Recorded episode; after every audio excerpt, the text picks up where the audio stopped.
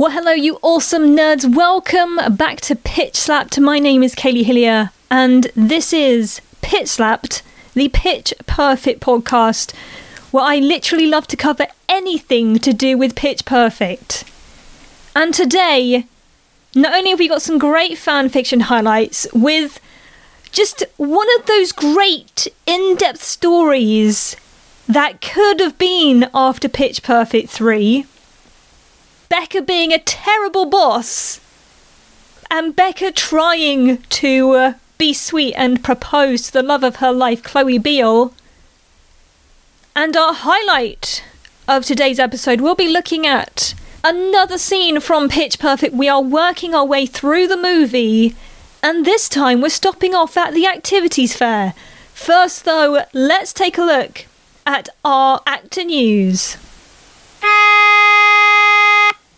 This week on Actor News, Elizabeth Banks has shared that her show Shrill, which she is an executive producer on, will be returning to Hulu on the 7th of May, and apparently this is going to be the third and final season.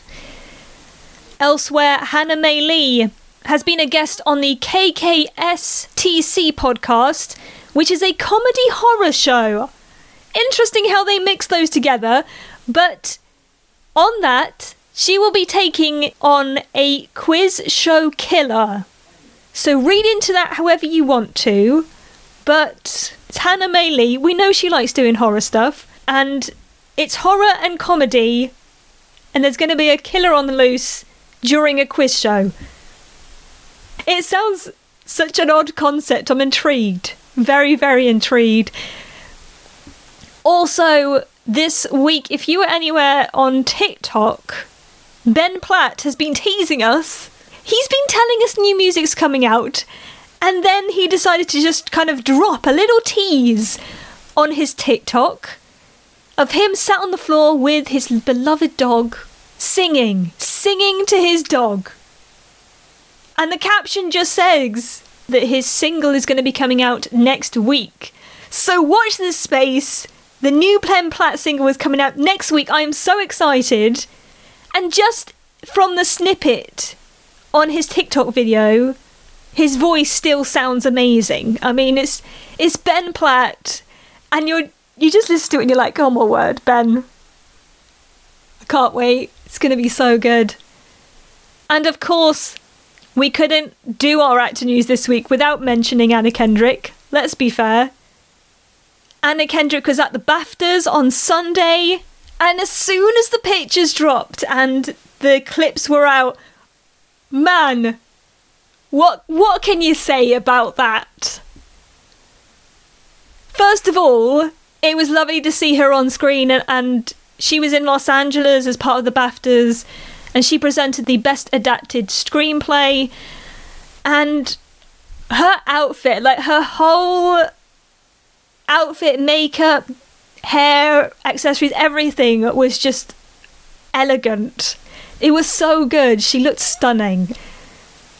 My word. Considering the fact that she had done the Kids' Choice Award earlier in the year and went for quite a cute outfit there, and then she does this, and it was like just a reminder to everybody yes, this is Anna Kendrick, and she is super hot, and she knows it. She can go there. She's not messing around, you know? She knew what she was doing. She looked amazing. She can do the Kids' Choice Awards and then come to a major award show and just steal it with that look. It was amazing. And the pictures that came out, I loved everybody's reactions on social media. It was just so much fun. It's been a while as well since we've had like a proper red carpet look from Anna Kendrick, and that one was just the pinnacle of excellence. It was such an amazing look. As I've said before, it's stunning. I mean, I, am not going to go over that anytime soon. That is our actor news for this week. We delve into the activities fair this week, and I've asked the writer Isa Cabral to join me as we take a look at the activities fair and just kind of break it down a little bit. So, on the podcast, we have been watching through scenes from Pitch Perfect, and I've been having creators come on and we'll talk about a scene. And it's amazing how much we can talk about these tiny little scenes from the movie. And this time, I'm very, very excited because I feel like this is quite a key moment in the movie. I agree. Yes. Not only do we get to see a lot of Barden, but we also get Beca and Chloe's first moment. Yeah, I think that's why it's one of my favorite scenes because I think a lot of people find the shower scene the the the actual Chloe moment we got in the movie, but like for me, it's the activities fair because uh, so much is happening, and you, yet you get these key Bechloe moments that they just spark everything up. Yes, I'm so excited to have Isa come on with me and talk about this scene because there's so much that we can break down. Thank you so much for joining me on the podcast. Thank you for asking me. And for those who don't know, who are you? Because you, you're on the Tumblr and on AO3 and everything. Yes, I'm Snow One But You on Tumblr and Twitter, and my AO3 is actually my real name. It's Isa Cabral. Awesome. I hope I say it right when I, because I never know when I say people's usernames whether or not I've got them right or not. yeah, actually, I don't think I was hoping my username wouldn't be too difficult. So my username is actually the name Brit chose for her bachelorette party. She was using the hashtags Snow One But You and the final Snowdown and I, I called my BFF and he, I was like, which one of these is better? And he was like, no one but you. And I was like, okay, so let me change my URL. I love that. It is so catchy as well, Snow One But You. And who doesn't love a good pun? Yes, exactly. we have that in common, Snow and I. We we we like very good puns. So yeah, if you want to check out any of Isa's stuff, you're on Tumblr and AO3. I mean, you've written a load of stuff. So uh, I have. Yeah. I've been writing for Pitch Perfect since 2016. So there's a lot of stuff out there. Wow, that's that's amazing. Yeah. And you're you're all the way in Brazil. I am. Yes, I'm from Brazil and i actually i started joining fandoms outside from brazil when i was about i think 14 because before i was in fandoms but i was in brazilian fandoms. And we were like chatting on on brazilian forums and stuff. And then the internet happened like it became a big deal and then I started joining Facebook and Twitter and eventually Tumblr. And I found out, oh my God, these people are into so much stuff that I, I didn't know about. And I started getting into it a little bit by little bit. And then when I realized, here I was. And here you are now. That is yeah. it. it was difficult at first because of the language barrier but then it eventually became something natural because the fandoms I started to join were fandoms that use the English language a lot. So it kind of became like easier to make these associations. I didn't have to keep translating stuff. So, what's your main language? Is it Portuguese? Yes, it's Portuguese. Portuguese. In Brazil, we speak Portuguese, but I speak a little bit of Spanish and English, of course. Oh, wow. So i am always intrigued. What is it like trying to write then in English if it's not your main language? I've always had a very good grasp on how people talk, how they say their speech patterns and stuff.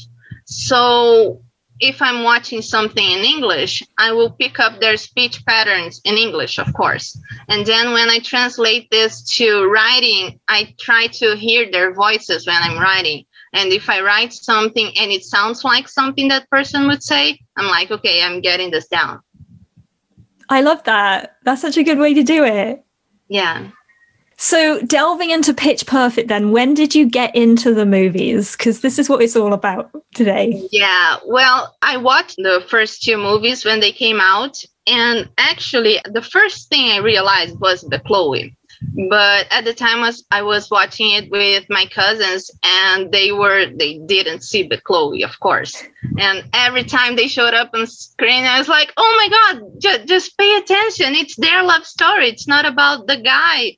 And then I got banned from watching it with them because I wouldn't shut up about Bechloe. So I, I, I kind of left it out a little, a little bit. I like pushed it aside, dove into other fandoms like Grey's Anatomy and Rizzoli and Isles.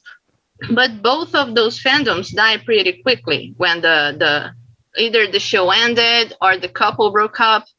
And I was like, oh my God, I need a new obsession because I can't just float around like this. And then I remembered, I was like, oh my God, yeah, I used to like those girls from those movies let's try and see because I was like, I'm not gonna start liking them before I started reading the fics. Because if I don't like the fics, then I won't engage as much with the fandom.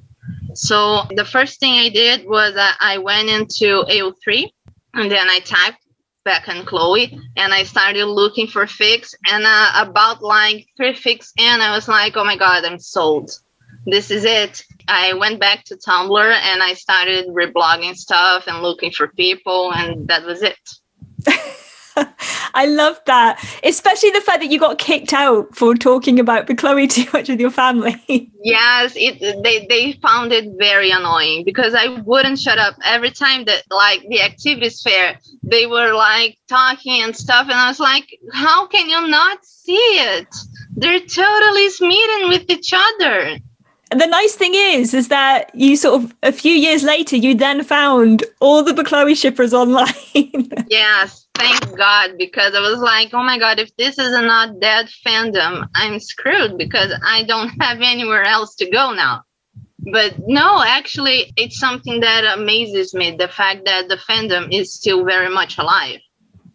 And we had our last movie on 2017, I guess and it's like a lot of years later and we're still here. We still you you make the podcast. We have Bechloe week. We have pitchmas. We have so much stuff happening.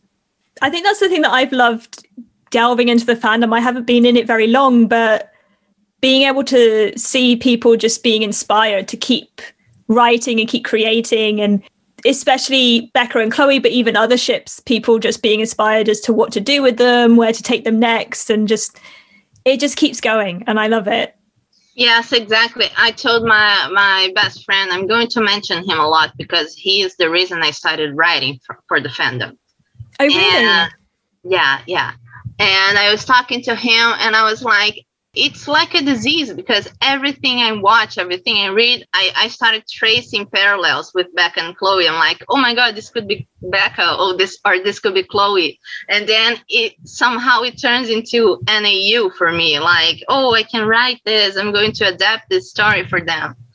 I have the same problem now as like literally you will watch something and then it just like click and you're just like, I can't unsee it.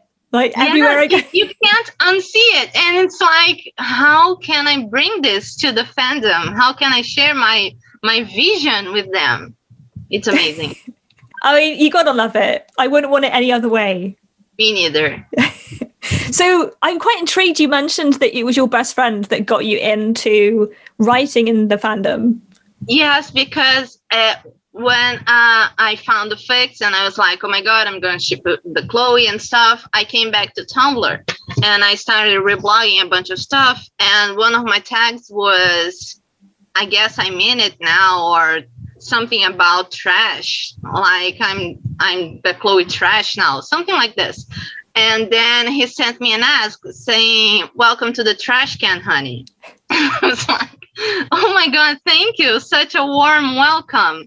And we started talking and he's from puerto rico. And we started talking and we found out we had a lot in common.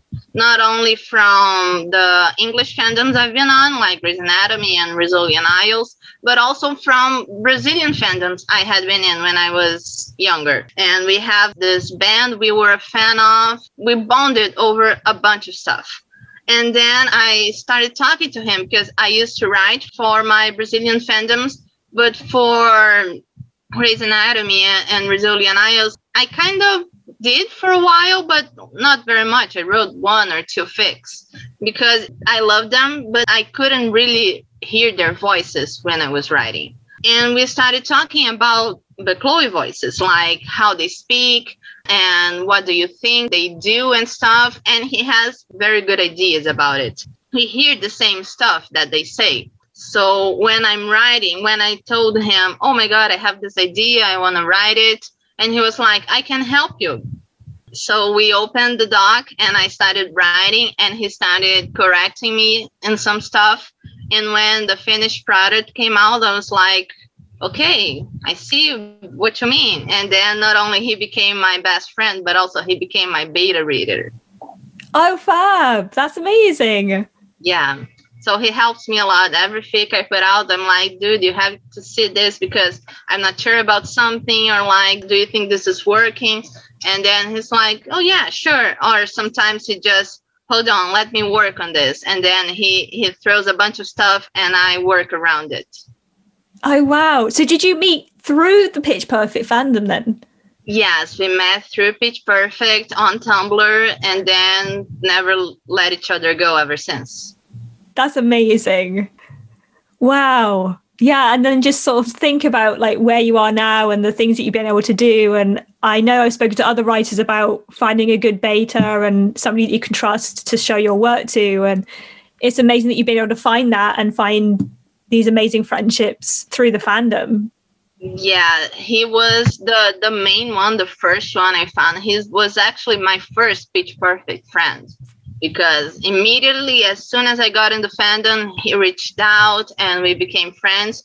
And then I was actually very nervous about doing the this writing thing at first, but then he helped me and then I started writing and I met a lot of other great people through it. And in fact, it also helped me be- become friends with another author that I really liked from my former fandoms and I saw she was into Pitch Perfect too. So I immediately messaged her, took a leaf out of his book, and sent a message to her. And we started talking, and now we're very good friends because of Pitch Perfect. See, the Bellas just, they bring so much, isn't it? Yeah. yes, exactly. This movie is all about the friendship. It really is. That's amazing.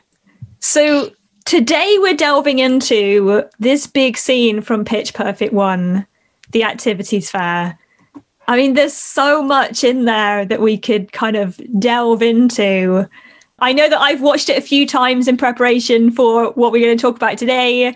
The interesting thing with the activities fair, because it looks like it's on this the same day as they arrive in Barden. Yeah, it's sort of like the ori- orientation day, I think, right? Yeah, and she's in the same clothes and yeah, she just moves in and then she goes to the activities fair, I guess. Yeah, and and it's like the excuse to get away from her dad, who's yeah. like pounding her about making college a, a, thing and giving college a chance. He's being very peppy about college. I, w- I would be annoyed too. so as we're delving into this then, my first thought as as I was watching it, I was like, do you think Beca would have gone to the activities fair if her dad hadn't hounded her? Like if she wasn't looking for an escape? Not at all. I don't think she would have at all. She would have just laid on her bed and started thinking of ways to get out of staying in Barden. That's what I think she would have done. But then her dad started started hassling her, talking about all of these college things I think the the main thing about Beca at first is that she wants to escape. She wants to get away no matter how, actually, no matter how. She's willing to do literally anything to get away, either from her dad, from being forced into a college education, and she just needs to get out. So when she sees an out, no matter what it is, she just goes for it. I like that. I think that's that's really interesting because when I was watching it, I was always impressed that she literally like gets to Barden. First thing she's going to do is set up her equipment. That is like the most important thing. And like I could just imagine her just her escape being, you know, the music and as long as I've got my equipment set up and I can sit there and make mixes, I'm set. Like I if I have to be here, I will be here, but I can do what I want to actually do. Exactly. I think music is this escape for her that she doesn't need like to actually go out to places to feel like she is safe and in her space. But also I think that's one of the main reasons why she agreed to go into the Bellas because not only it involved music, that's something very important to her, but also because it gave her an out. The Bellas were her way out of Barden and because of, of her dad's proposition. That's one of the, the things that I love the most about the fact that it seems out of character that she agrees to, to get into the Bellas, but it's actually not, in my opinion. I like that. I think that's very true, though, is the fact that it does kind of relate to music, and I can see her going for something more related to what her interests are than, say, some of the other clubs that you see at the activities like Quidditch or something. Like, I couldn't see Beca doing Quidditch club. I think she would have if she had embraced her nerd side more. I definitely would, would have gone into Quidditch club. I would. I think that's amazing. And and one of the things that I find the most intriguing about the activities fair scene is that we don't have this here in Brazil. The first day in college, mainly because we don't actually move into the college. Most of people who go to college, they like live at home and they go to campus and stuff but also because we don't actually have these clubs that set up tents and they want to make you join them. We each go into our course, like I did history and my, my brother is doing psychology. So we already have this set group of what we're going to do. And we discover the things within the college while we're there, like during our first semester and stuff like that. So the activities fair for me it was like a very foreign moment. Like what is happening here? Why are there so many people out there doing this nutty stuff because like Quidditch and synchronized lady dancing to a Mariah Carey chart topper. Like, dude, no, these things are safe for like the four walls that you're allowed to do that. And they're just out there in the open doing it. So I, I think, like Beca, I would be like, oh my God, what's happening here? I think that's a good point, though, because we have a kind of activities fair in unis here, but it's nothing quite like what you see in the Pitch Perfect movie. Like, it will be a few days after you've moved in or something, and then they'll have like a hall where they have all the booths and you can kind of see what everybody's got to offer. You kind of get some of the clubs they they'll have like you know the volleyball or or whatever. Um, but then you'll also get a lot of local businesses coming down to give you like vouchers and really when I went to the activities fair here, it's just about getting as much free stuff as you could in like the space of your visit. I, I think if she got free stuff, Beca would have been so wary of the activities fair she would she might even have gone there on her own not like using it as an excuse. But no she just went to to get away from her father. I mean if you get free stuff you got to make it worth your while. So like it's well exactly. well worth it. To be fair as well i did wonder this because i was like was anybody giving away free stuff? I did notice on the bella's booth that they had a bowl with like sweets in it whether or not they were giving them away, I don't know. But it's like yeah, it doesn't look like they were giving it away because like every girl that stopped there, they didn't get any candy. Beca didn't like grab a handful and shove it in her pocket, or like Fat Amy didn't say anything about it. And I feel like she would have said That's something true. about it. and, and mm, Baloney Barb, I understand she was mad, but like nobody did anything. So I'm like, why was it there? Was it like for Aubrey and Chloe? We don't know. Maybe they just needed a little bit of a sugar boost, you know, during the yeah. uh, during the day. De- Aubrey definitely did it. she needed the boost. Yes. To be fair, I do think that if Beca had gone for the bowl, I think Aubrey might have killed her. Like, might have just cut off her hand. At the activities fair, is there a group that you would have joined? Definitely the the Quidditch club, as I've said, because I'm like the this huge Harry Potter fan. and just I'm very nerdy myself. So like no problems with embracing my nerd side and like going for the Quidditch. But I think we also see like a feminism book that I would also have been interested in because uh, I, I'm very into stuff like that. It's some a line of thought that I studied a lot in college, so it's very important to me. So I think that I would have gone there too. I didn't But see I'm- that booth. I totally Yes, I'm not sure about the other ones because we see journalism and we see the fraternities. I'm not really into that stuff. as dedicated I was to this episode, I like went through watching it, trying to pinpoint all of the different clubs that I could see. There are like loads of booths that I couldn't tell what they were, but Exactly. some of them that I could pick out. Obviously, you had the four a cappella groups that were all there in some way. If you take a look, the only groups who have like an actual booth that people can apply for are the Bellas and the the Madonna singing group. The the rest they're just hanging on the quad singing. Yeah, the, the harmonics. Yes, the BU harmonics. The high notes made me laugh though because they literally have a sign attached to a tree and they're just all led there. Like Yes, I love the high notes actually. I think they're very like they suffer a lot. They should be included in more stuff. some of the other booths that I saw was the Korean Student Association, which we saw Kimmy Jin go to. Then Dudes with Ponytails, I thought was a good one.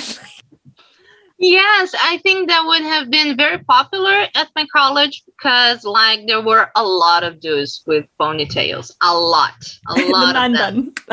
Yeah, my brother is a is a fan of the man bun. He he rocked the man bun. So I think he would have gone into that one too.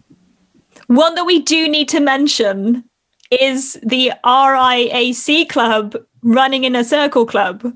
Oh my god, that always made me laugh. The first time I saw it, I was like, "What is happening? Why are they running?" And then when I became a fan and started rewatching and I noticed the name, I was like, "It's not possible. That can't be all they're doing." But it is. That is literally all they're doing. Sometimes we think, "Oh, okay, so it's just like something funny for the movie," but you never know. It may be something that actually happened. A club that some guy actually saw it in college, so we don't know. That is true. I mean, I get the impression you could literally make a club about anything almost. Yeah, They did have a look like quite a few members to the Running in Circle Club as well, so it clearly is Yeah. popular. exactly. A lot of people enjoy running in circles. I mean, it could have been Beca's fallback option if nothing else pulled through. I Whether agree. she I don't think her father would have like been opposed to her running in circles because she would be like getting an exercise in or something. That is true. Like that's the only downside. I don't know if Beca would put herself in that much physical activity, but you know, yeah, I, I think it, it had to be a paid off. Like for the Bellas, she did she did the cardio because she got to sing. But like for the running in circles one, I don't think she would have. I do want to know who came up with that club, like for the movie or something. Like, was this something that somebody actually saw at their college, or like? Yeah, me too. Because I don't know if you've read the script for the movie, but it doesn't mention a lot of clubs there. It mentioned the Korean Association one and the Bellas and the the, the other a cappella groups. But I think that what we see in the scene is actually something they came up while they were setting up for the movie. And I don't know how did they come up with all those lame clubs. You don't know if they're lame. Maybe somebody really likes running in a circle. Yeah, to be fair, I think like I'm calling them lame, and I know that some people will probably think, well, Quidditch is lame, and I'm like, okay, fair have you ever have you ever played Quidditch? Only in my dreams. I have played Quidditch that you can play in a team, and it is the most bizarre thing I have ever done. They didn't have broomsticks; they just used like hockey sticks Oh as the broomsticks. It was so bizarre and slightly and- lethal. Yes, you need to have a lot of coordination because you're running around holding the stick, and you have the ball, and people can tackle you. Yeah, or you get hit by a bludger, which is not that fun. But like, yeah, that doesn't sound like fun at all. but at least you get to kind of live your Harry Potter dreams, you know. So yes, it kind that- of works. and it's something that I love about the Bechloe fandom because it allowed me to live my Harry Potter dream. Because it was the first fandom I was like, oh my god, I can see my idea for a Harry Potter AU working with those girls, and it did. It was amazing. So since it just popped in my head, Harry Potter, which house do you put the Bellas in? I have some very controversial opinion on this. Uh, everybody I talk to, they're like, "No, you're wrong." Only one person agreed with my placement of the Bellas because I, as a Ravenclaw myself, see Beca as a Ravenclaw. Oh, that's And quite people are- different.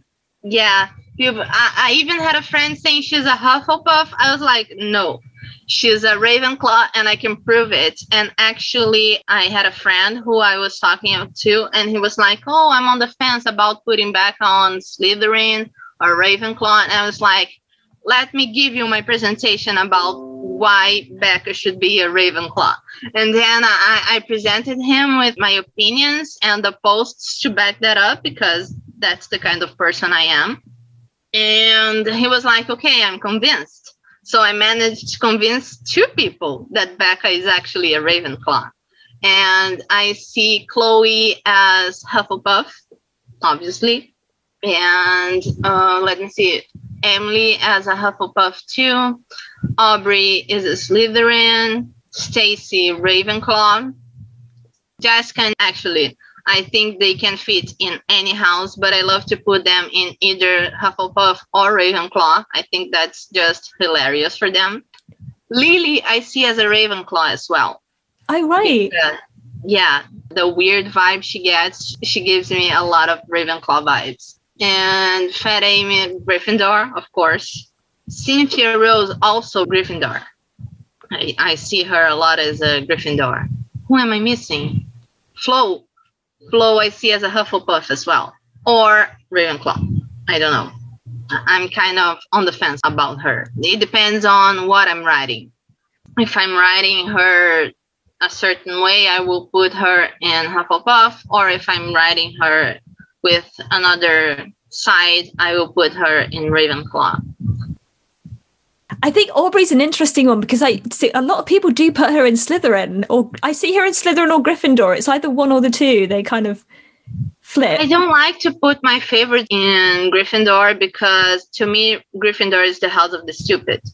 because they're just reckless and they they don't think things through and that annoys me profoundly so i don't think aubrey would have put up with that i don't think she would have so i, I always tend to put her in slytherin or i read a, a fic once actually the fic that made me realize i could i could put the bellas in the harry potter universe was this fic where actually chloe was a gryffindor and Beca and Aubrey were Ravenclaw, and it was amazing. It was so in character, and I was like, okay, I can see the aspects that would make this person put Aubrey in Ravenclaw. But uh, to me, she's mostly a Slytherin.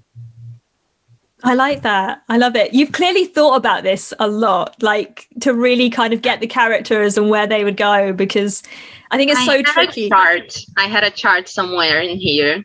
I, I put up a long time ago with a couple of friends that I was talking about while I was writing my own Harry Potter.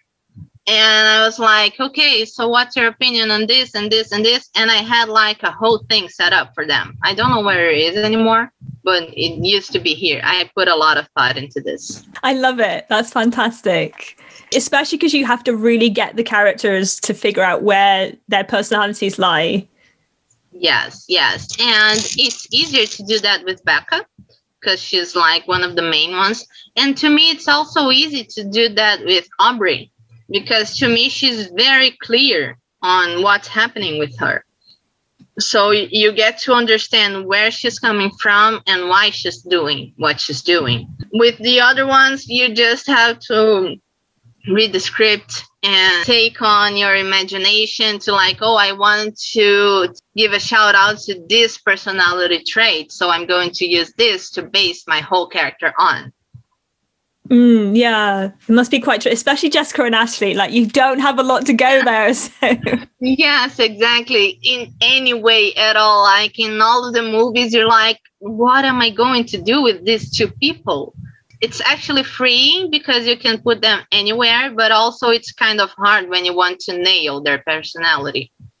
Yeah. Well, fair play to you for like figuring it all out. I don't know if I could do it. I did a tweet the other day just seeing which clubs they'd want to join. So I had a few people. I had Gabby who said, she said the Deaf Jews seem like fun. All the Bellas, just for the women though, I can't sing. So like fair yes, play. I, like, I can relate to that. I would also like mm, maybe, maybe I should join the Bellas just to hang out with beautiful women, but I can't sing at all. No, or that's the only downside, isn't it? yeah. and uh Carba in space on Twitter said I would only qualify for the RIAC club, the running in a circle club. She would want to run in circles.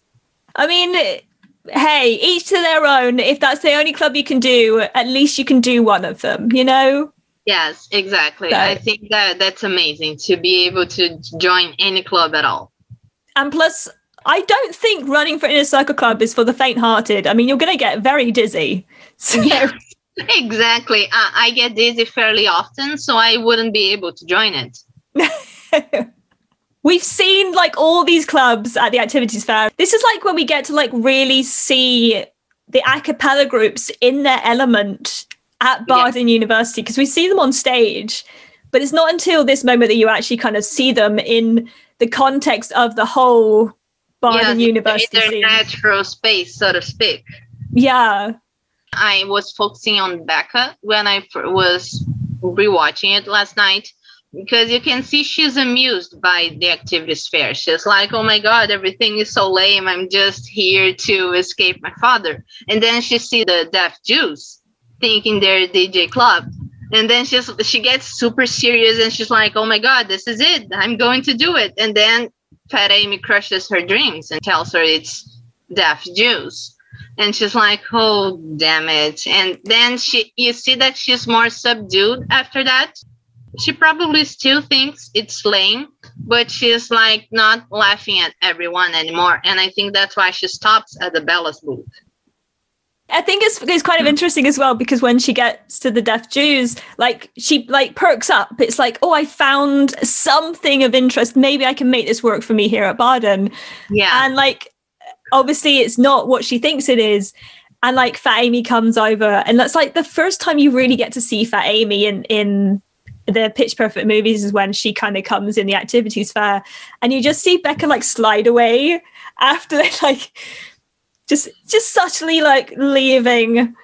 Yeah and one thing i i I don't. I'm not a fan of Fat Amy, but I like to see her interactions in the activities fair because you can see Aubrey likes her. Aubrey really likes her, and Chloe is actually on the fence about her. Chloe's like, "Oh my god, you're kind of cringe. What am I doing?" And Aubrey's like super intrigued by this bold personality, and she's like, "Okay, I will see you at auditions." And with Beca, she's not like that. We don't know why I don't understand why she likes Fat Amy so much, but not Beca. I think that's an interesting thing to notice, though, because I think just before we we see Fat Amy, they're talking about like the type of people they want to get. There's not many times in the movie where you get Chloe being negative, and yeah. you get that one comment when like they're stressing out about getting recruits, and I think Chloe makes a comment of like, "Well, you put us into this mess." Clearly, like yeah. Aubrey at some point could just rub you the wrong way, and she That's, just had to have a uh, little bit of a dig. I love the activities fair as well because it's the first time I- I've said this enough times. I think Pitch Perfect is a friendship movie. It's not about Beca and Jesse. It's not about the Trebles. It's about the Bellas. And even if I didn't ship Bechloe, if their chemistry wasn't right, like it is for me to ship them, I think that I would have still loved the movie because it's about the friendship. and it's the first time we get to see these three main friends interacting like aubrey and chloe and beca interacting not only as people but interacting with each other and we can see so clearly their personalities you see that aubrey is very high strung and that she's holding everything so so tight inside of her trying to uphold the bellas tradition. And we kind of actually get to see what the bellas were about the old bellas actually because aubrey talks about what they should do eight, eight girls with bikini ready bodies and then we see baloney barb and we see that she's not a bad looking person and she probably can sing but they didn't let her join because of her boots. Like, what kind of standard is this? You know? And you see that the we kind of get this glimpse of how ridiculous the old Bellas tradition was. And that's what Aubrey's clinging so tight onto. And so I realized this yesterday that I project a lot onto Chloe because she's my favorite character and you can see that she's a people pleaser. She's there to soften Aubrey's edges and she's there to try and get the group together. She's the one who who talks about trying to get just good singers, not good singers with good bodies. You can see that Aubrey accepts that, but to a certain point. That's why I think she rejects Beca so instantly because she can see that Beca will not conform to any type of thing she wants to put the Bellas in. She can see that she can try with Fat Amy, but I don't think she sees that she can try with Beca. And Chloe's not caring for that at all because you see that she lights up when she sees Beca. She's like, oh my God. I think that she just sees this whole mess of opportunities that she can give the Bellas and that's why she's so intrigued by by Beca because I don't know, I have a lot of thoughts on this. I think that but, is such a key moment though. Like that yeah. moment when Chloe sees Beca for the first time and like it's interesting because throughout the whole scene of the activities fair, you flip between Chloe being stressed to Aubrey being stressed, and they kind of bounce off of each other of who's the most stressed at whichever point. And at that point, Chloe just lights up and she just like homes in on this person that's just meandering through the fair. Aubrey notices that.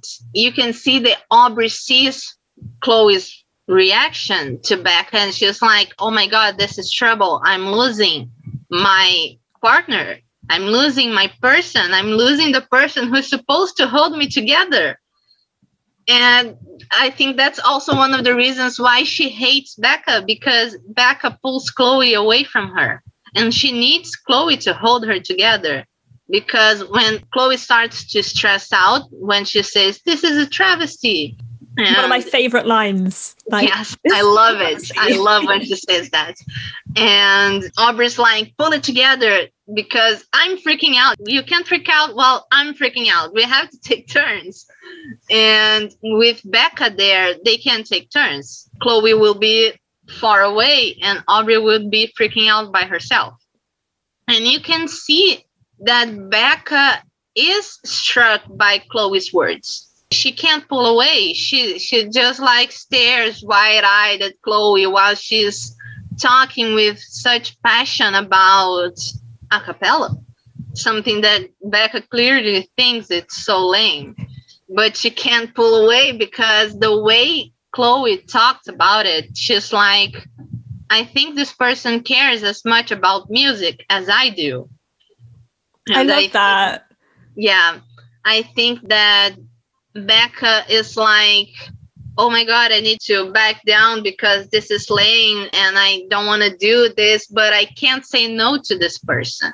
And she doesn't say no to chloe. She just says she lies. She says i can't sing which is not true. We know that.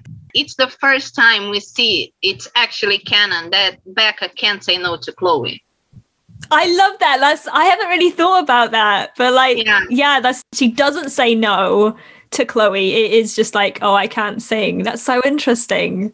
Yes, and Aubrey's like, I'm seeing these two idiots fall in love right before my eyes, and I don't like it. I don't appreciate this. I need my best friend back. She immediately rejects Beca. And actually, I think that Aubrey and Beck are very much alike. They have this bold personality, they're very focused, they go after what they want, and they don't look back while doing it. Like they don't care about what's happening outside as long as they can continue on their goal.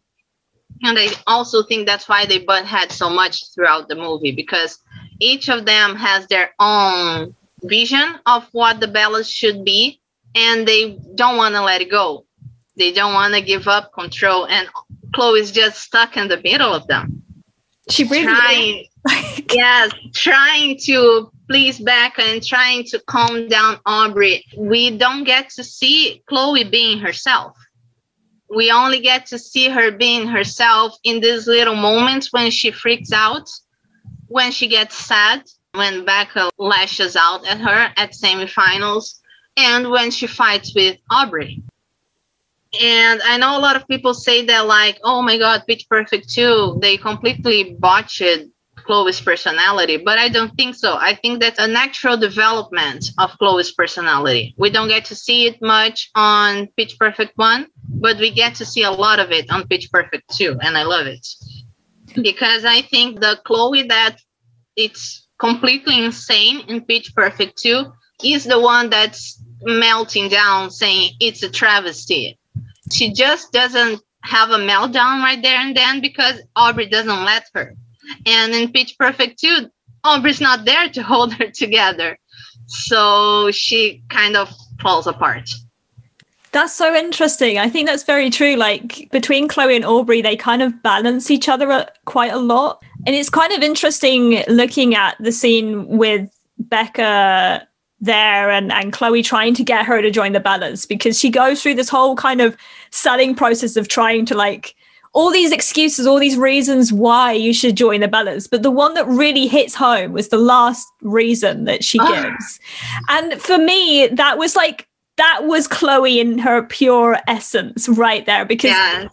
It's this also the reason why she's so stressed in Pitch Perfect 2. Obviously, she wants to win and everything, but it goes down to that very pure basis of her love for the Bellas and, yeah. and why they do it it's different for Aubrey and Chloe. The reason why they want to to go back to Lincoln, Lincoln Center because Aubrey wants redemption. She just wants to prove that she can do it and that she's good at being in charge and that she can get the Bellas to where they deserve to be because they be, she believes in the Bellas and she believes in them as an institution and she believes they can go there again and she needs to be the one who gets them there because she was the one who didn't let them win last time because of Pukit.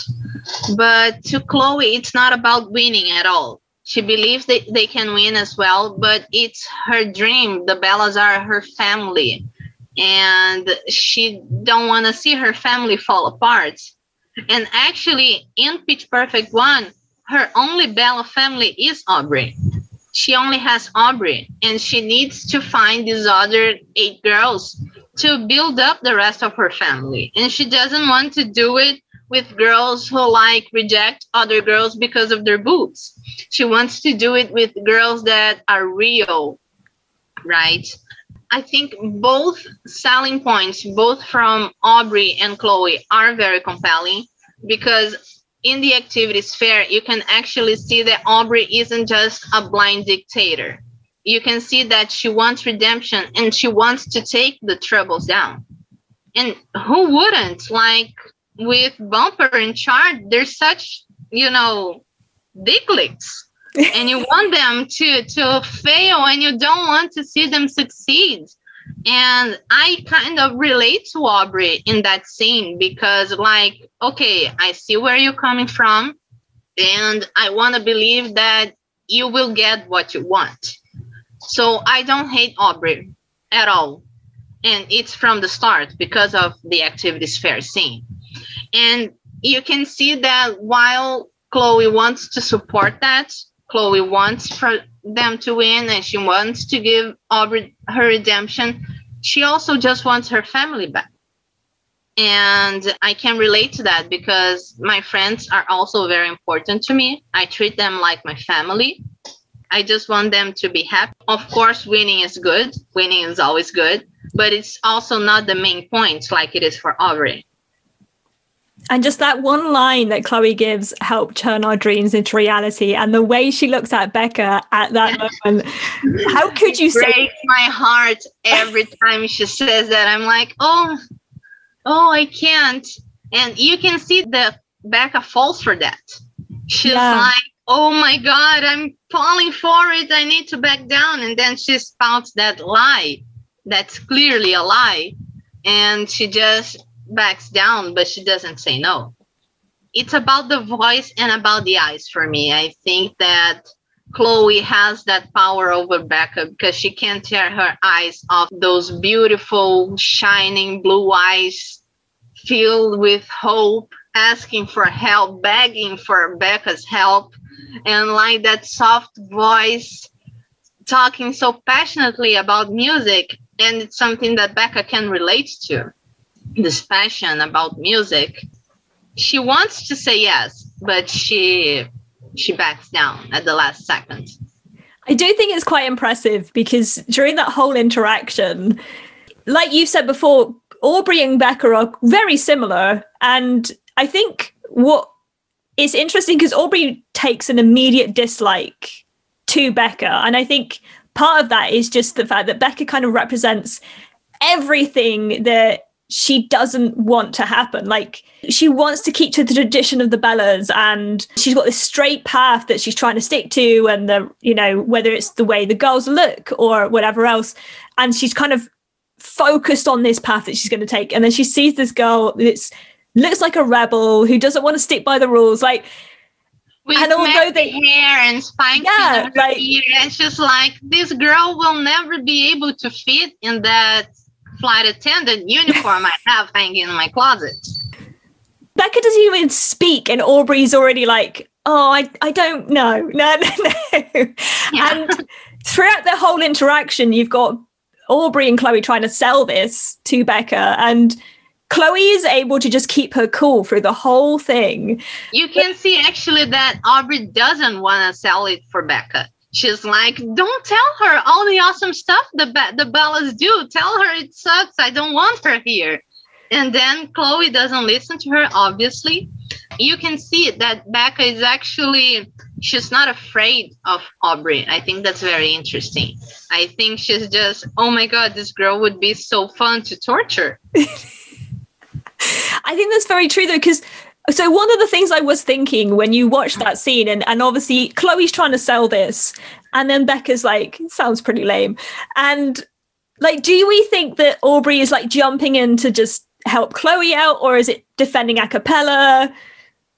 I don't think she's trying to help Chloe out at all. I think she's trying to defend a cappella, yes. But she's trying to defend not because she wants Becca to join, but because she's just ready to fight, you know, anyone who disses the thing that got her through college, the thing that made her find a good friend. Because I think Aubrey and Chloe are good friends, despite the way that Aubrey treats her during the movie she won't allow anyone who like dismisses her her whole life actually like that so no she's not trying to help chloe at all she's trying to just defend a cappella Yeah. I think that really sums up Aubrey and Beca's relationship. And that scene does it so well because of their interaction.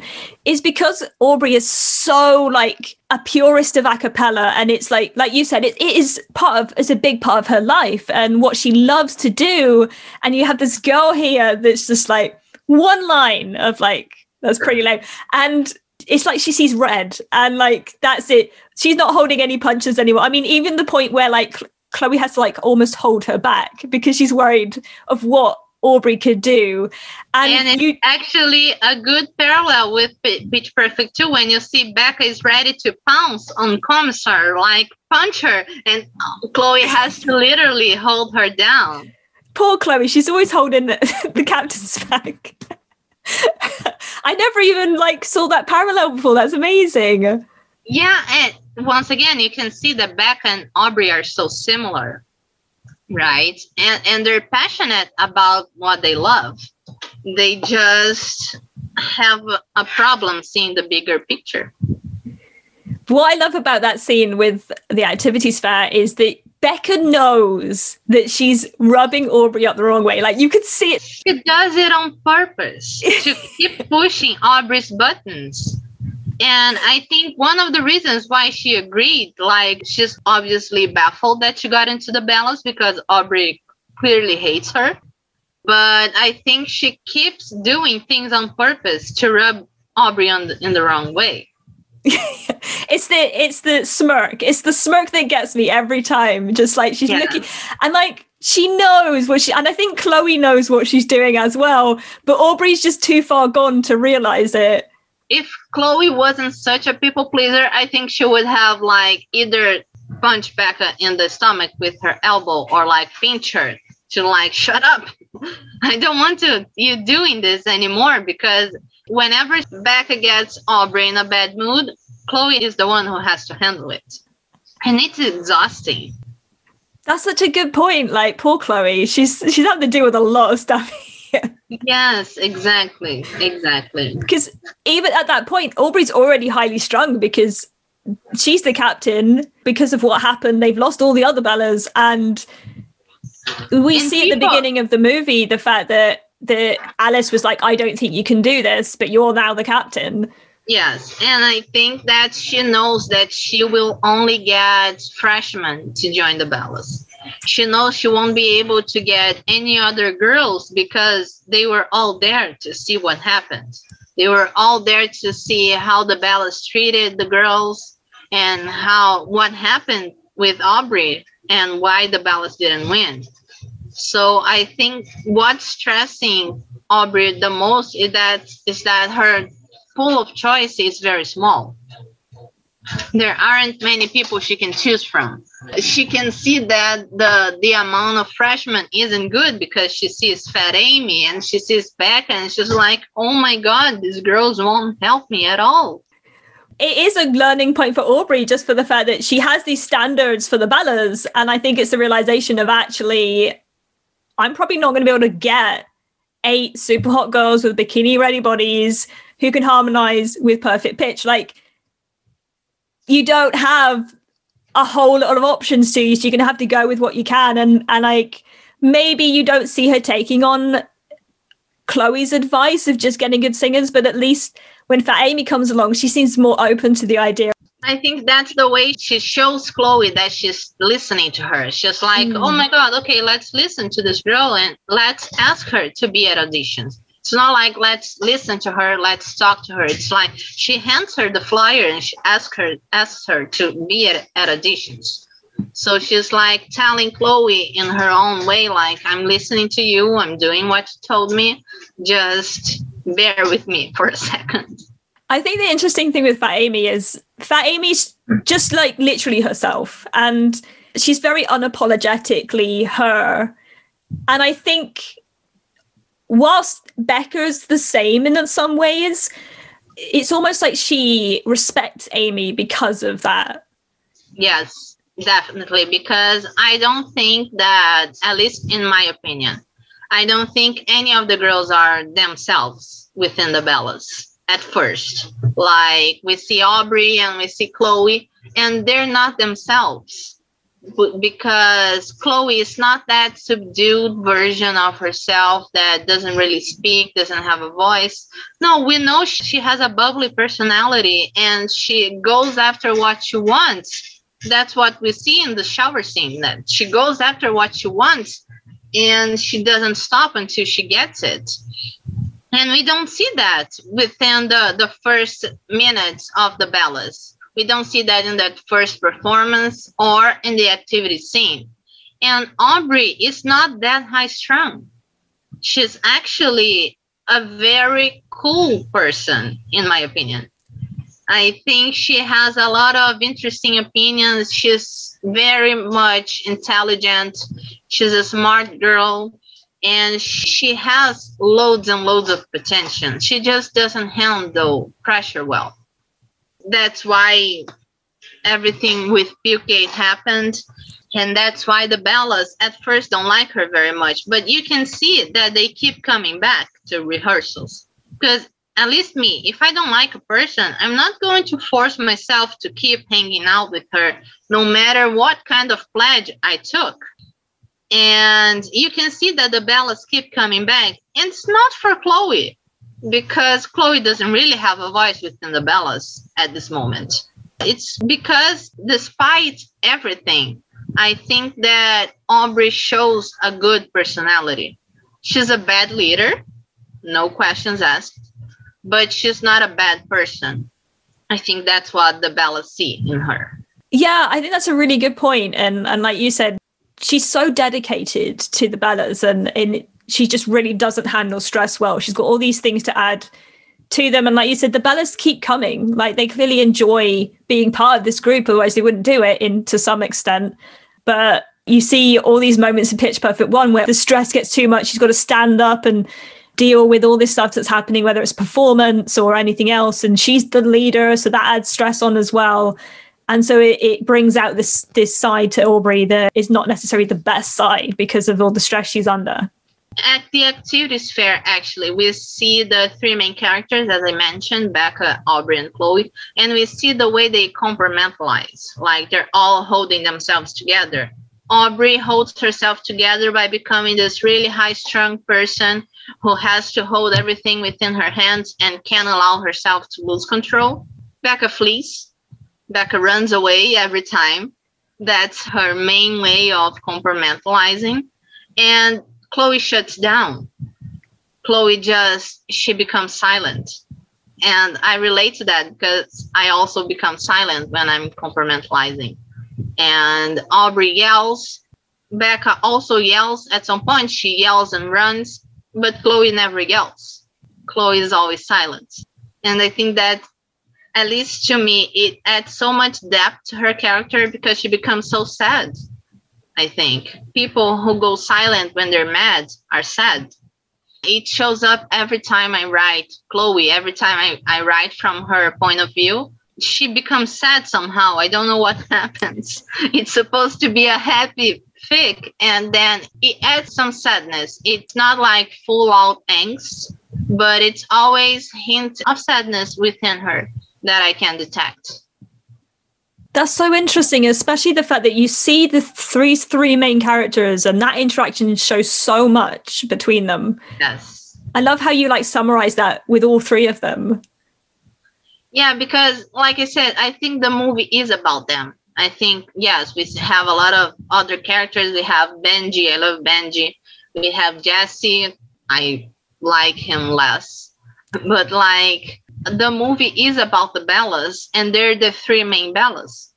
So it's interesting that we get to see them so much, and they interact a lot with each other. And I guess that's the focus that that's the thing we should focus on the movie. And that's the thing I focus on when I rewatch to try and get their voices back to right. So, question Have you ever done mer dancing? No, I, I've never have. I can't dance at all. I don't dance. I have zero rhythm. Even mermaid dancing, I wouldn't be able to do it. I mean, I mean that whole scene with Amy, it seems fairly normal. And then, like, you like Rebel Wilson, you don't like Rebel Wilson. She's a bit of a Marmite actress, but she's very good at the deadpan face. Like, she can do the comedy with just like a straight face. And there's one of the things I love about that Amy is she's almost completely serious whenever she says anything. And that whole scene looks fairly normal, like it's a normal interaction, and then they, you know, they're harmonizing, and then it just starts getting a little bit weird as it yes. carries on. And it gets weirder and weirder till you get to the mer dancing. I love the the deadpan face too because it's something that I appreciate as a, a comedy you're right. You're like, okay, so it's a movie about music. They're matching pics. Okay, so far it's normal. And then she goes on with the harmonizing by herself. And then she goes into dancing. Okay, so she's talking about the way she dances. Okay, the types of dances. And then she drops on the floor and starts to like, what is happening? You're like, and she does it with a straight face and it's really weird. I love this movie so much because it's so weird. I mean, we even get a demonstration of mer dancing. To be fair. yes, because if she just talked about it, we would be like, okay, so it's I don't know, she's making up some sort of dance, but then she does it, and you're like, oh my gosh, she's actually doing this dance, and I can bet anything that she does it often at the Bella's house. Like she tries to teach Emily to do the mermaid dancing, and they they have like contests where she always does the mermaid dancing. It's all in my head. To be fair, like I mean, it's probably like a good way to do your dancing if you don't want to do too much cardio. Yeah. You know, you're, you're led down. The only thing is you might need to like work on your core muscles a little bit, you know, like you, you might want, I don't know, something soft to drop down on, not like on the cold hard ground. But yeah, it could be a good workout. You never know. I could totally imagine like at the Bella's house when they're mm-hmm. having a house party or something, and just Amy like whipping out the mer dancing at some point. Yes, exactly. One person we've like talked a little bit about, we haven't gone too deep into is Baloney Barb. I love her. Okay. I, I have really a lot of feelings about Baloney Barb because she should show up more often. I would love to hear her sing. Well, she I does sing in the riff off. Oh yeah, on the riff off. She's got right? a fairly good voice. She's yes, and I think she only goes into the BU harmonics because they're the ones who will allow her, who She's will just let her in. Spiting the Bellas at this point. Yes, exactly. But I think she should have given the Bellas a chance because I think she would have been a wonderful addition to the Bellas. And she would have paired up with Beca in antagonizing Aubrey. Most probably, that's a good point. they would have they she would have so much fun. She would be like to it. She would be able to torture Aubrey. She would have so much fun. Obviously, Baloney Barb comes with a hot like that is a memorable scene in, in a number of ways. I mean, like you can't unsee that when you see it. Uh, showing off her boobs. But you're like, but she's gonna be wearing the flight attendant outfit. So what's the issue here? Like exactly. I don't understand. But then you think about what did the Bellas used to do for fundraisers? Oh, bikini washes, right? And then okay, so maybe her boobs. I don't agree with that, but like maybe Alice thought her boobs wouldn't fit well on a bikini. And I don't know. It's all very stupid. I think we need justice for Baloney Barb. justice for Baloney Barb. Here we go. yes. Let's start this hashtag.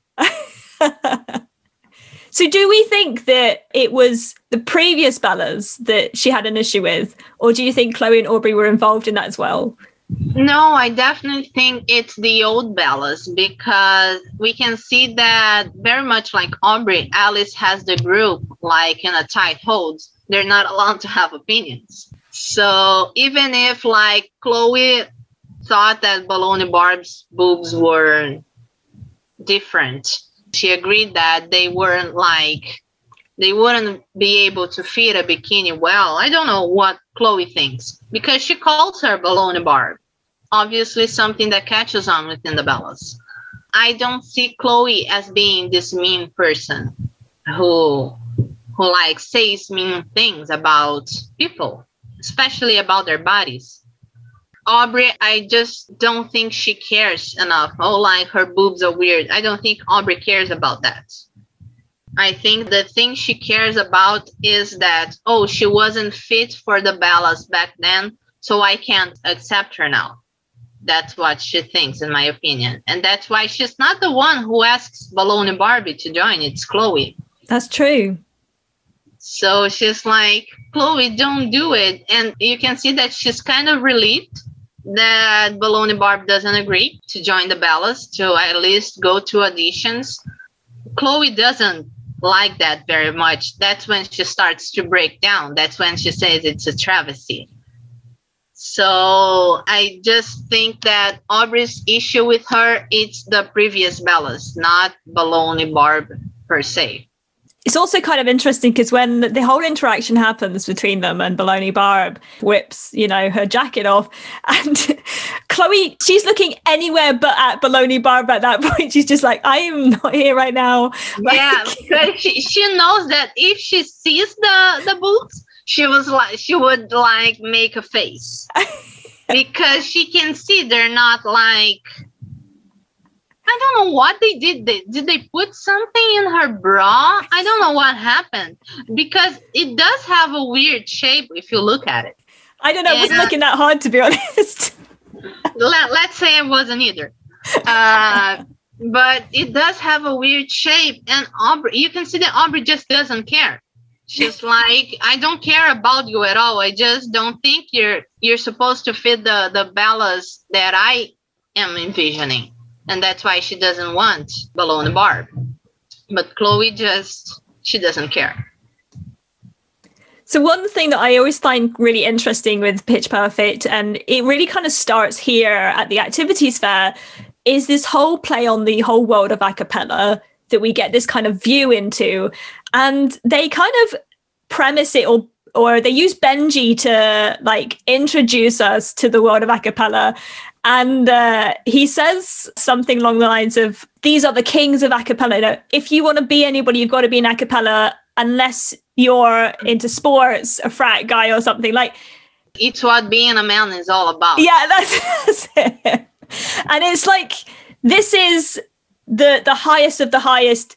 If you can't reach being a sports athlete or you can't reach being a, in a fraternity like if you can't get there this is the next best thing and Benji knows that he like he can't play sports and he can't go into a fraternity. And he's not. It's the the three categories. He says being a frat guy, being a sports guy, or being actually cool. He knows he isn't actually cool. Nobody who does magic is actually cool.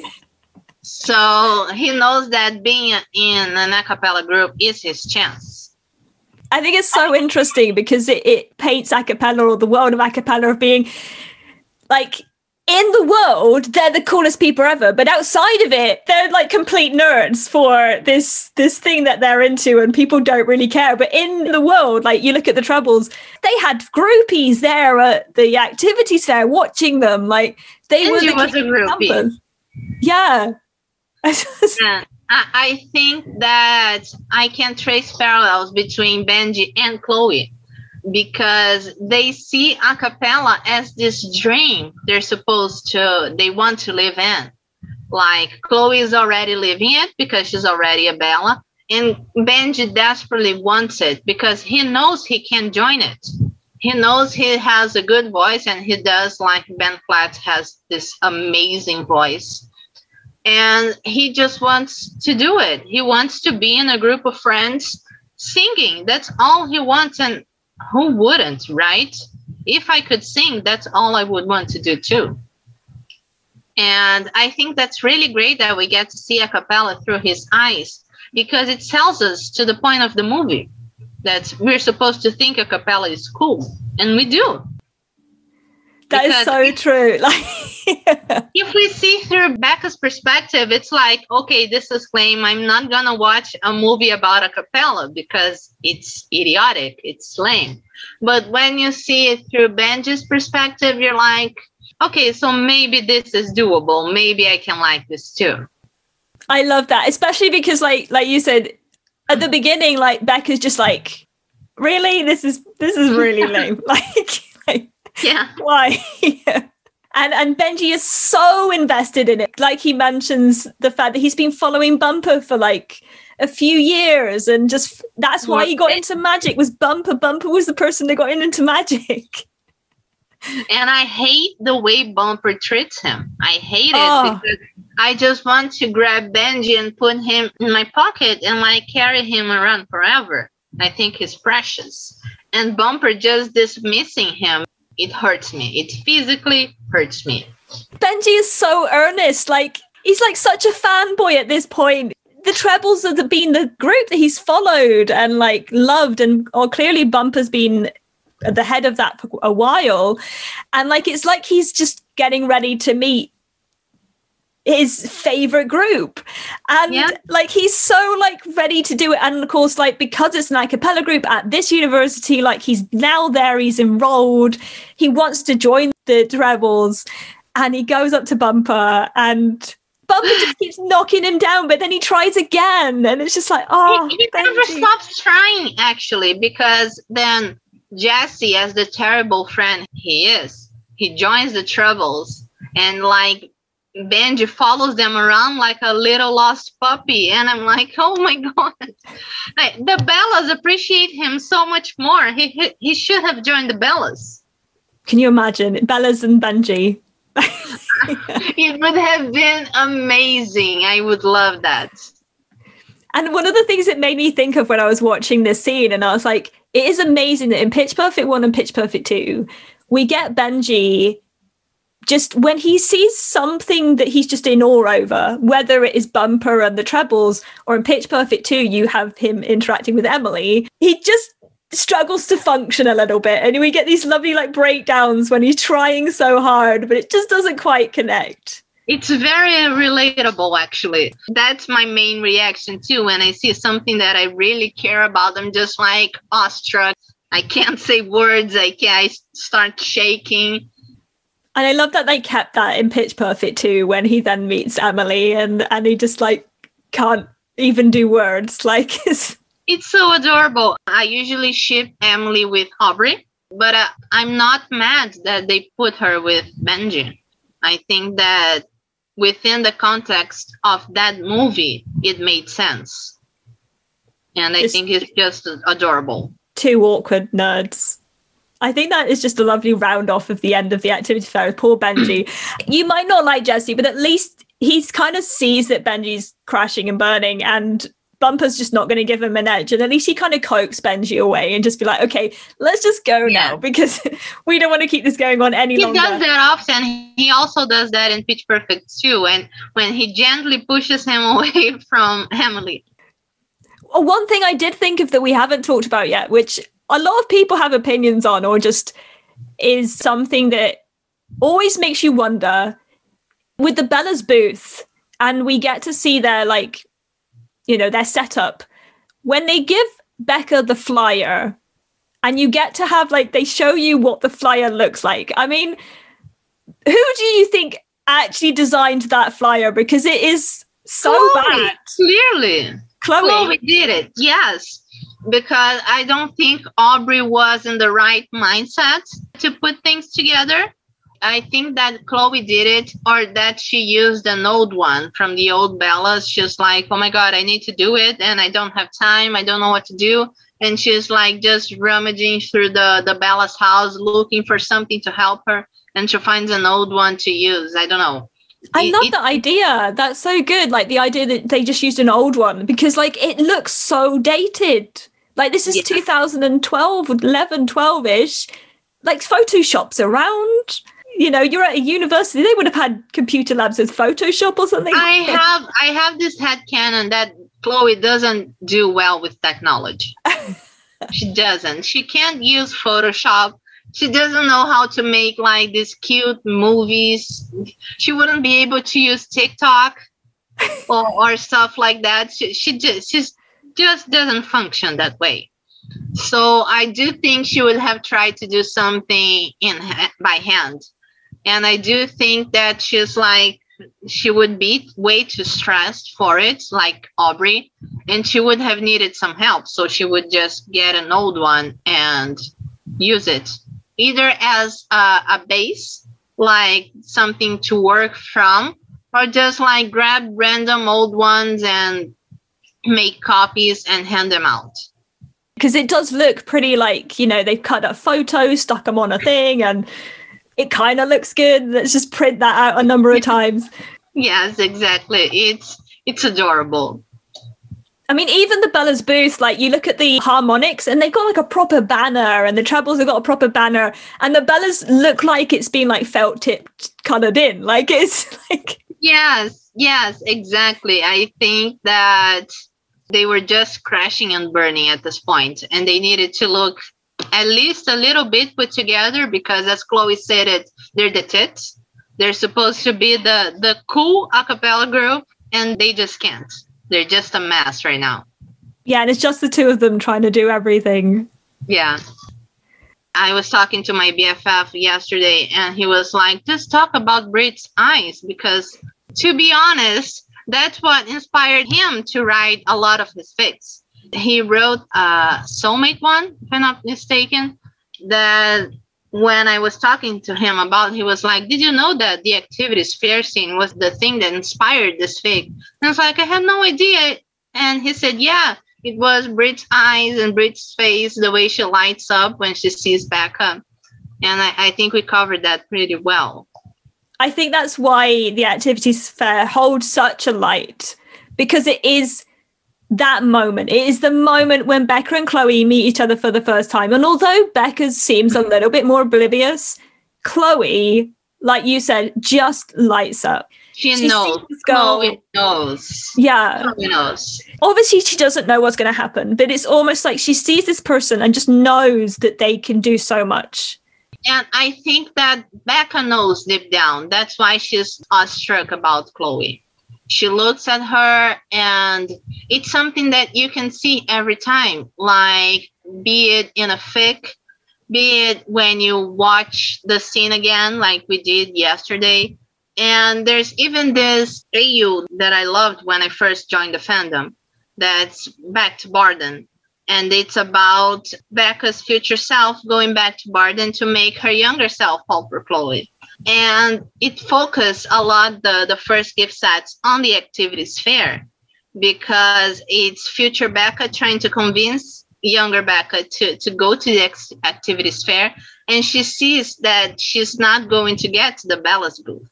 And then she uses the, the frat guys to like reroute her to make her get to the booth.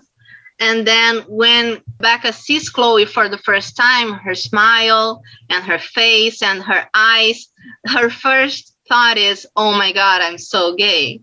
it's like, that's very relatable. That's very relatable. It's something that I think I keep in the back of my mind. And every time I watch the scene, I'm like, oh my God, I'm so gay too. I love that. And it's, I think that's the lovely thing about this scene is it, it is that meet cute and the whole idea that you could meet someone the first time you meet them and know that they're important to you in some way. Yeah, I, I don't actually believe in love at first sight, but I do believe that you can recognize a person from whatever other time you've met her at the first sight and you know deep down that they're important you may not know why they're so important to you and you, you have to get to know them to get to the point. But like with that first look that first shared look you can know something's up. And i think that's what this the scene is all about for chloe. Chloe she looks at beca and is like you're the one to turn my dreams into reality. Yes. You are the person. And beca is afraid of what she thinks she knows. That's why she backs down I love that. and then when she walks away and Chloe's just like she, it's so sad the way that Chloe's face is just falls. Like she's like, I can't believe this girl is walking away. We need her. She and she's almost cringing.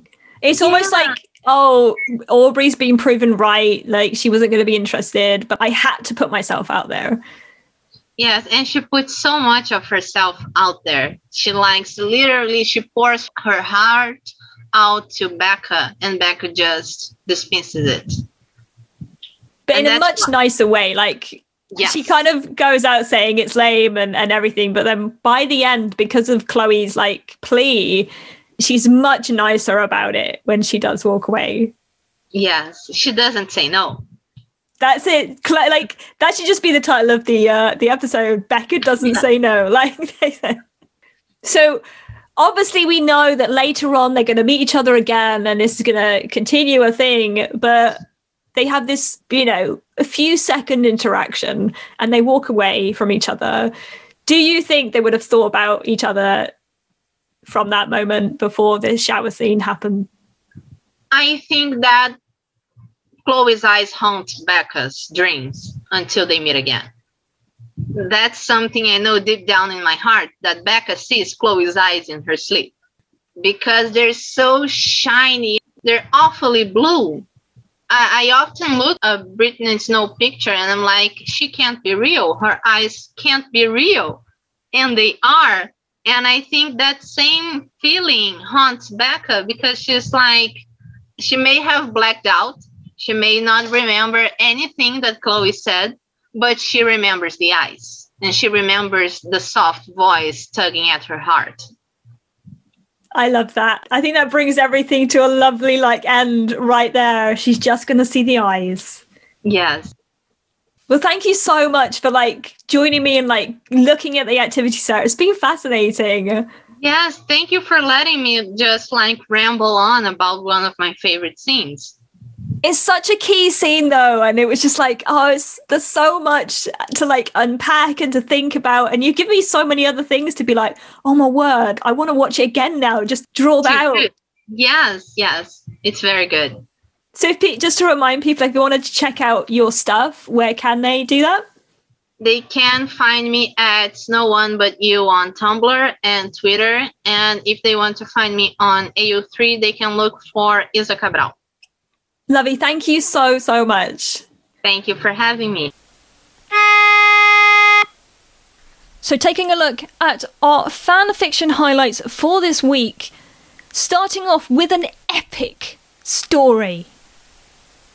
This is a 30 chapter roller coaster of a ride. The fic is called A Story of Us by Hypersomniac Grad. This is available on AO3 and on fanfiction.net. And the summary says Beca, now a successful artist slash music producer, looks back at the last five years she spent without the Bellas.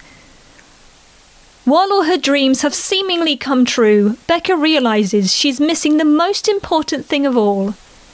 Celebrations and an invitation to a special competition bring the Bellas back together, giving Beca the chance she needs to set things right. And as I've mentioned, this is an epic 30 chapter fic. If you want a fic where you can just literally delve into it and get lost in this world, and it feels like watching a movie, this is the type of fic to go for. There are ups and downs. The pining in this story is so on point because she's just pining for ages. When are they both gonna get there? You've got Beca and Chloe both feeling the same, but not quite getting the answers they want, and it's just like, oh my word. Come on. And you know, with a good 30 chapter fic, they're gonna draw it out. They're not gonna just give it to you. This literally does feel like this could be the sequel to Pitch Perfect 3. It's one of those types of stories.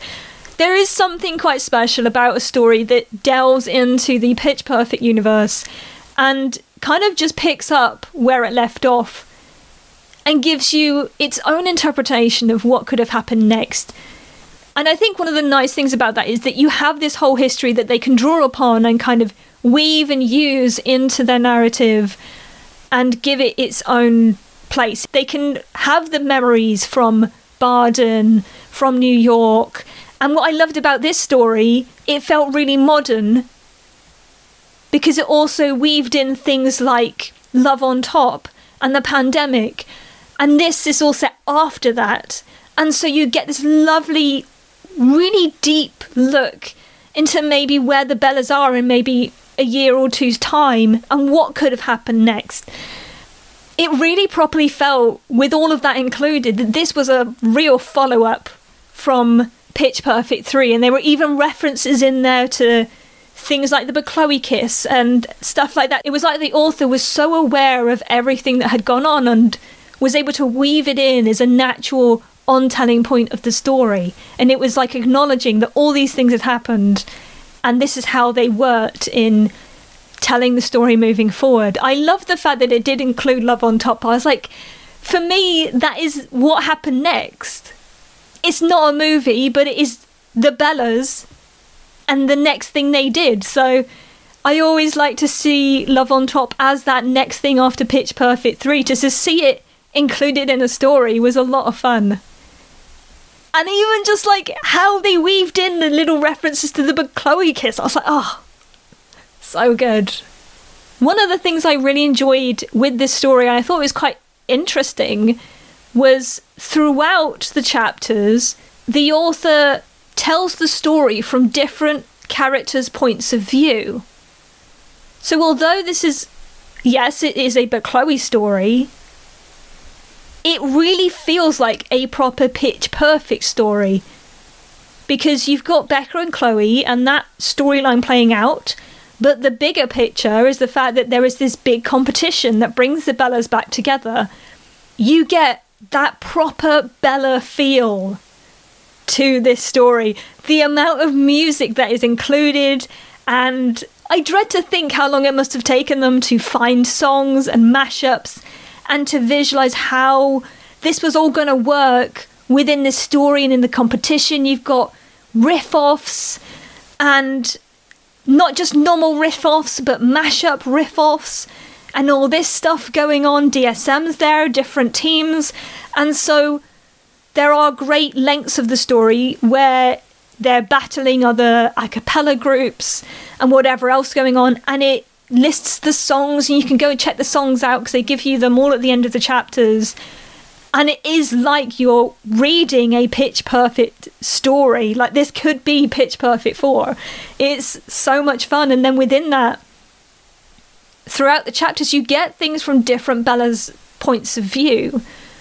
And it just adds to the telling of what happened next in the story. One of the things I thought was quite endearing was reading different Bella's points of view with how Beca and Chloe are interacting and their perspective that like Stacie getting really like frustrated with their flirting and like where, will they just not admit it already or like Emily can get little inklings of things and sometimes there's a bit where she's like wondering how Chloe can't see it. How can she not see that this is all about her? All these little moments that just add up not only telling a but Chloe story, but a pitch perfect story, and including all of the characters. And it really felt that the author had really thought in depth not only about Chloe, but like where all of the Bellas are in their lives, what they're getting up to, maybe how the pandemic affected them, and like no Bella was left out. Adding to that the tension of the fact that you have this great pining story going on. And like when is it going to happen? And then this competition where the bellas want to win. This is like the whole thing. It wouldn't be a proper pitch perfect story if there wasn't a competition where the bellas had to prove their worth. And who doesn't love a good villain or a big team that you have to defeat? And dsm seems to come in that form yet again. I mean, I'm all here to see DSM get taken down a peg or two quite often. So it was a really lovely uh, thing to read the story and be like, we want to see them win. It does make me very tense when you are reading the riff off stuff though, because you're like, hmm, Bellas are not always the best at riff offs, so fingers crossed they get through this.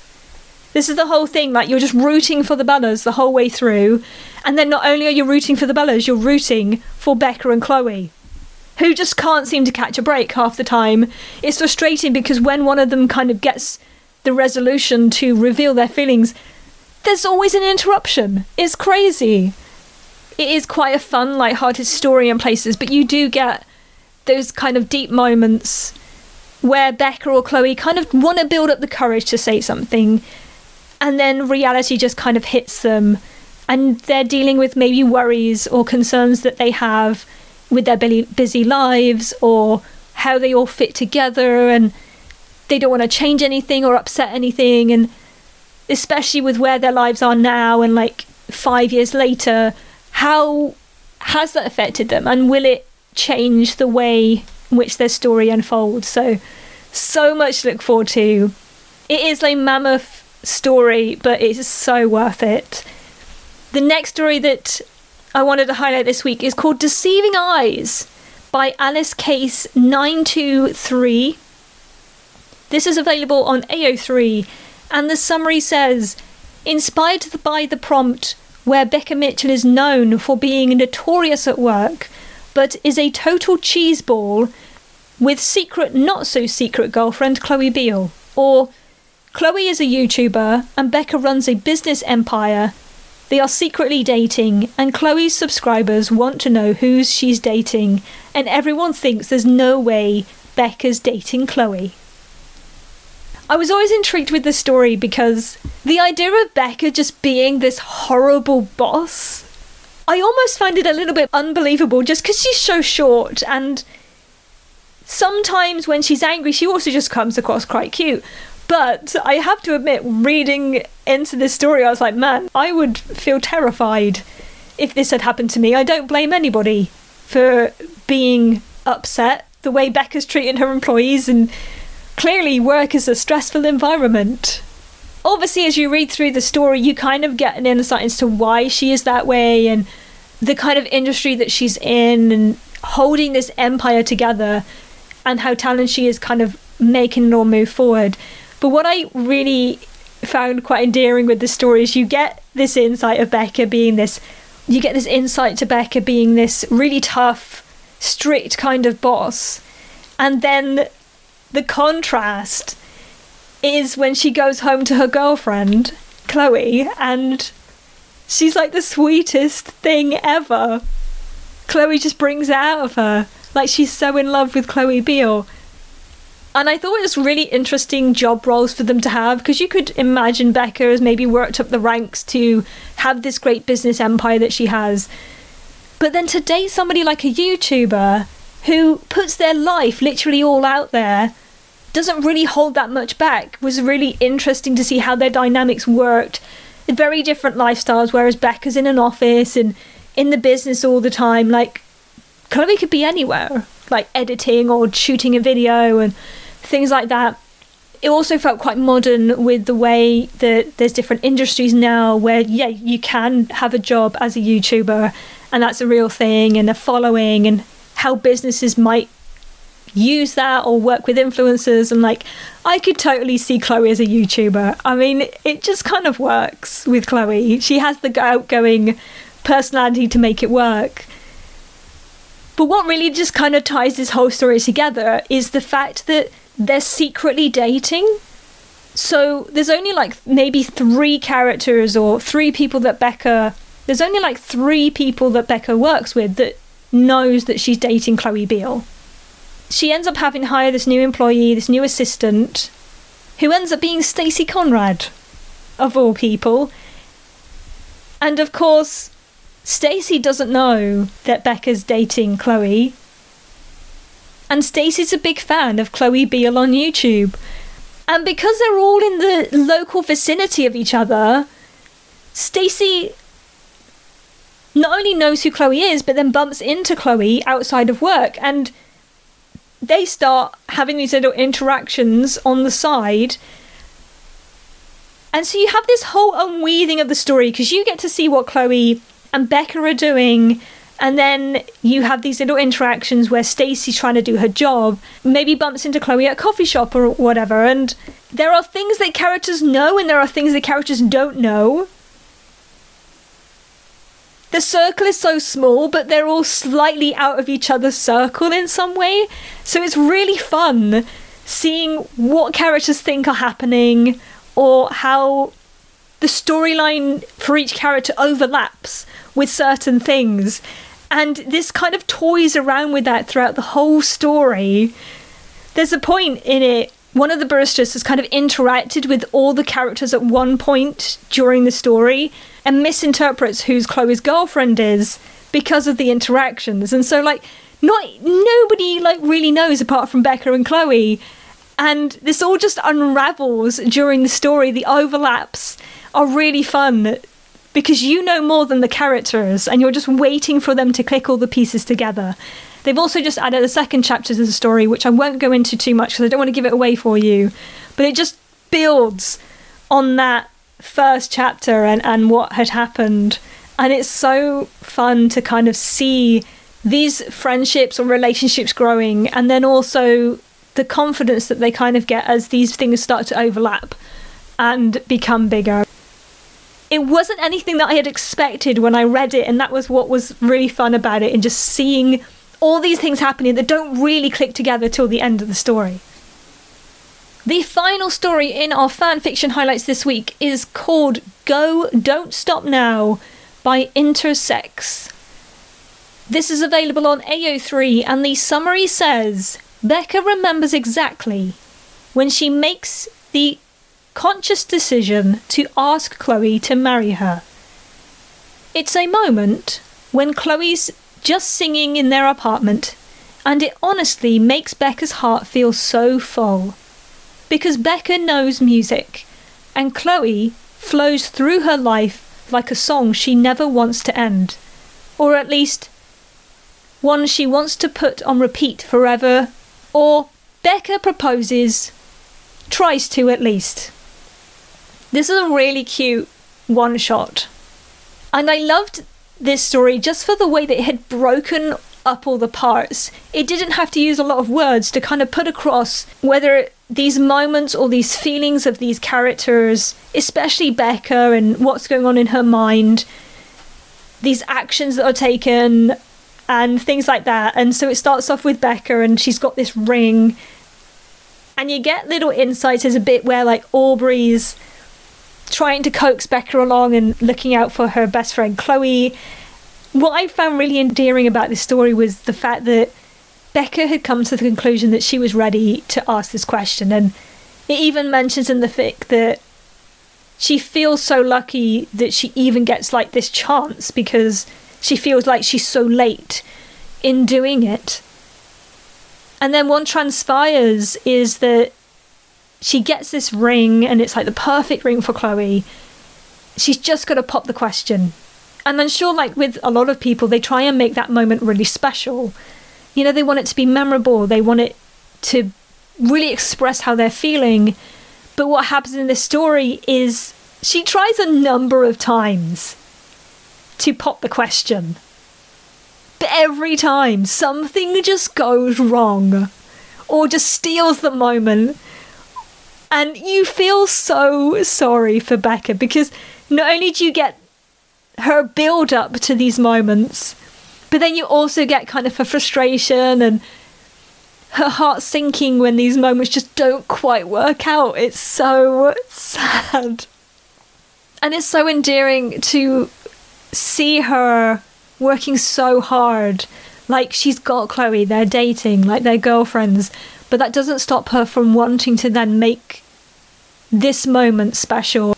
What I love is that she doesn't wait too long for the next time to try. It's almost like she's decided, right, I'm doing this.